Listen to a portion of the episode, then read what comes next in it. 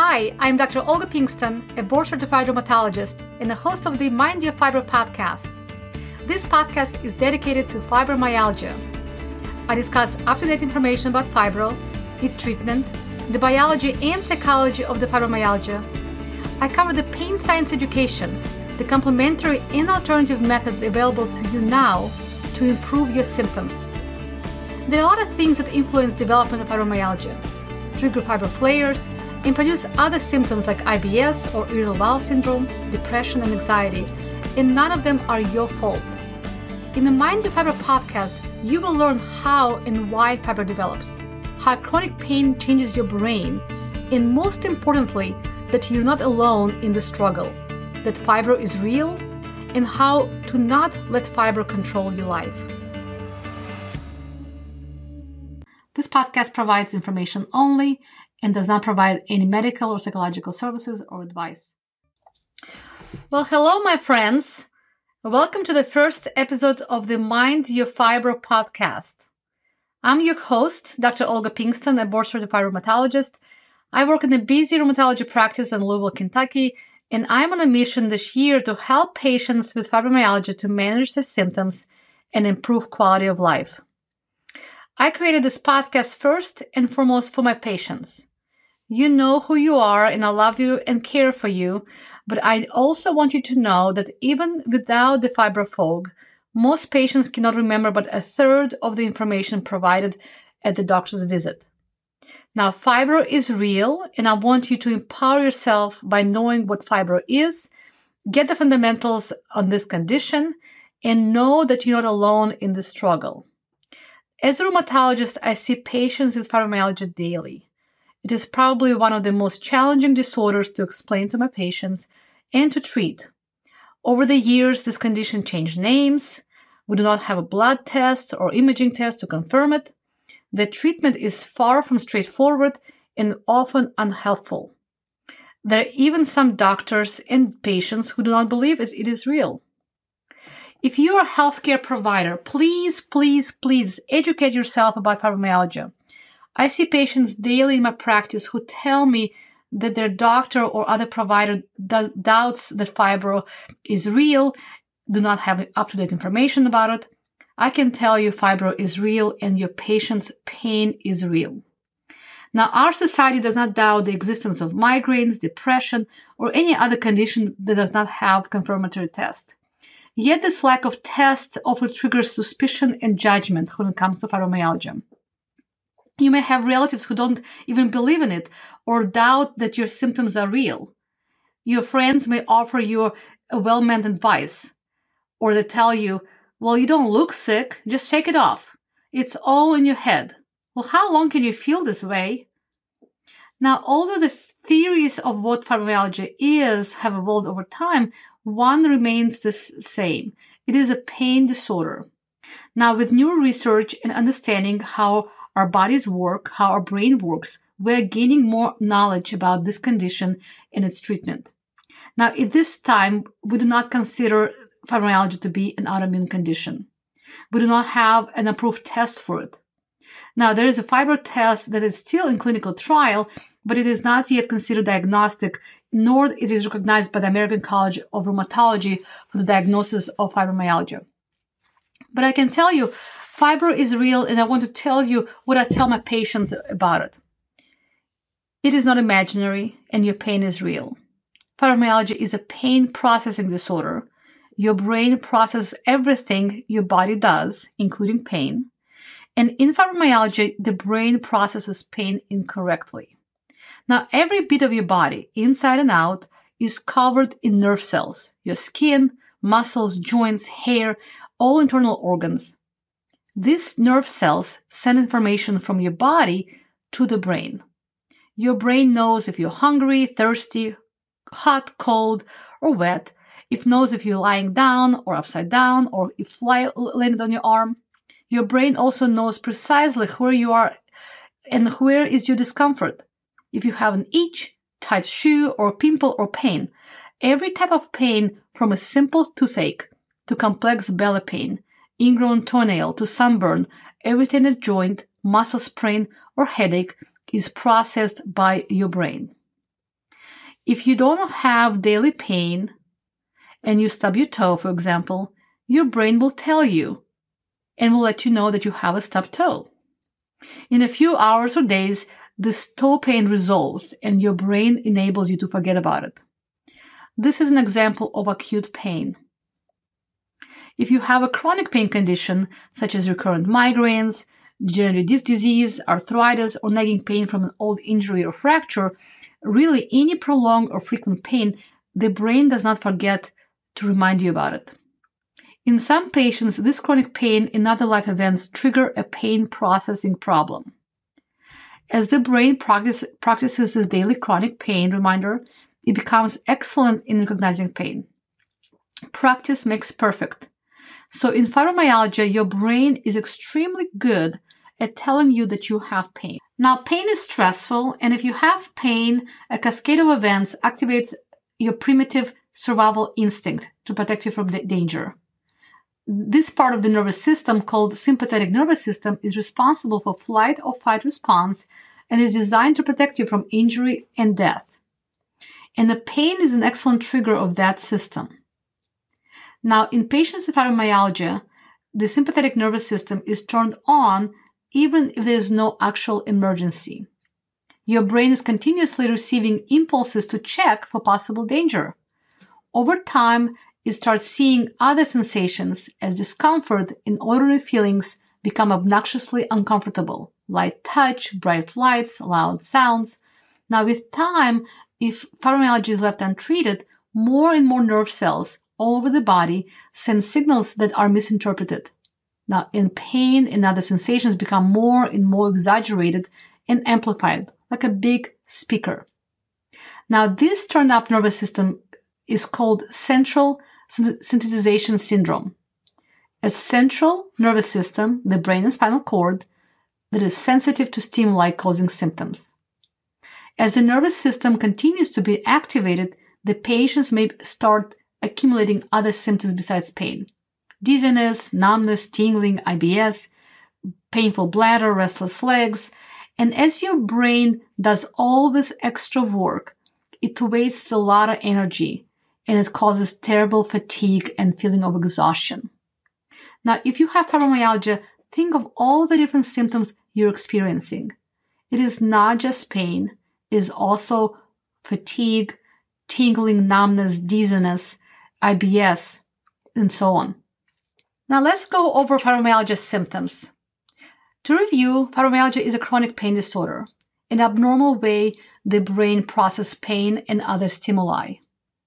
Now, it is not a progressive condition, meaning there is no organ damage, and it is not a life-threatening condition. Unlike other disorders like rheumatoid arthritis, lupus, fibromyalgia does not cause organ damage. Even after twenty, thirty years, you do not have deformed joints and you will have normal labs and imaging. Now, fibromyalgia may progress in terms of symptoms. You may have more pain and discomfort, but it does not cause organ damage. Now, we don't know what causes fibromyalgia, but we know it is real. Your pain is real. It is a common condition. About four million U S adults have fibromyalgia, or about two percent of adult population. one in twenty people worldwide have fibro. Now, who gets fibromyalgia? We typically see fibromyalgia in females. It is more common in women between the ages of twenty to fifty, but we also see it in men, elderly, and children. Now, usually patients will have some other painful condition. You may have a painful arthritis, chronic back pain, migraine, whatnot.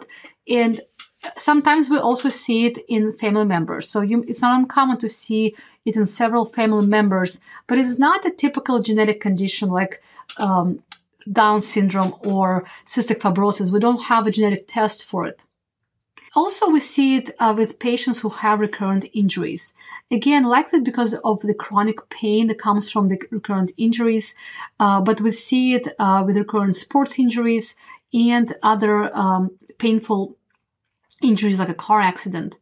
And then sleep disorders, uh, sleep apnea or insomnia uh, can put you at risk of developing fibromyalgia.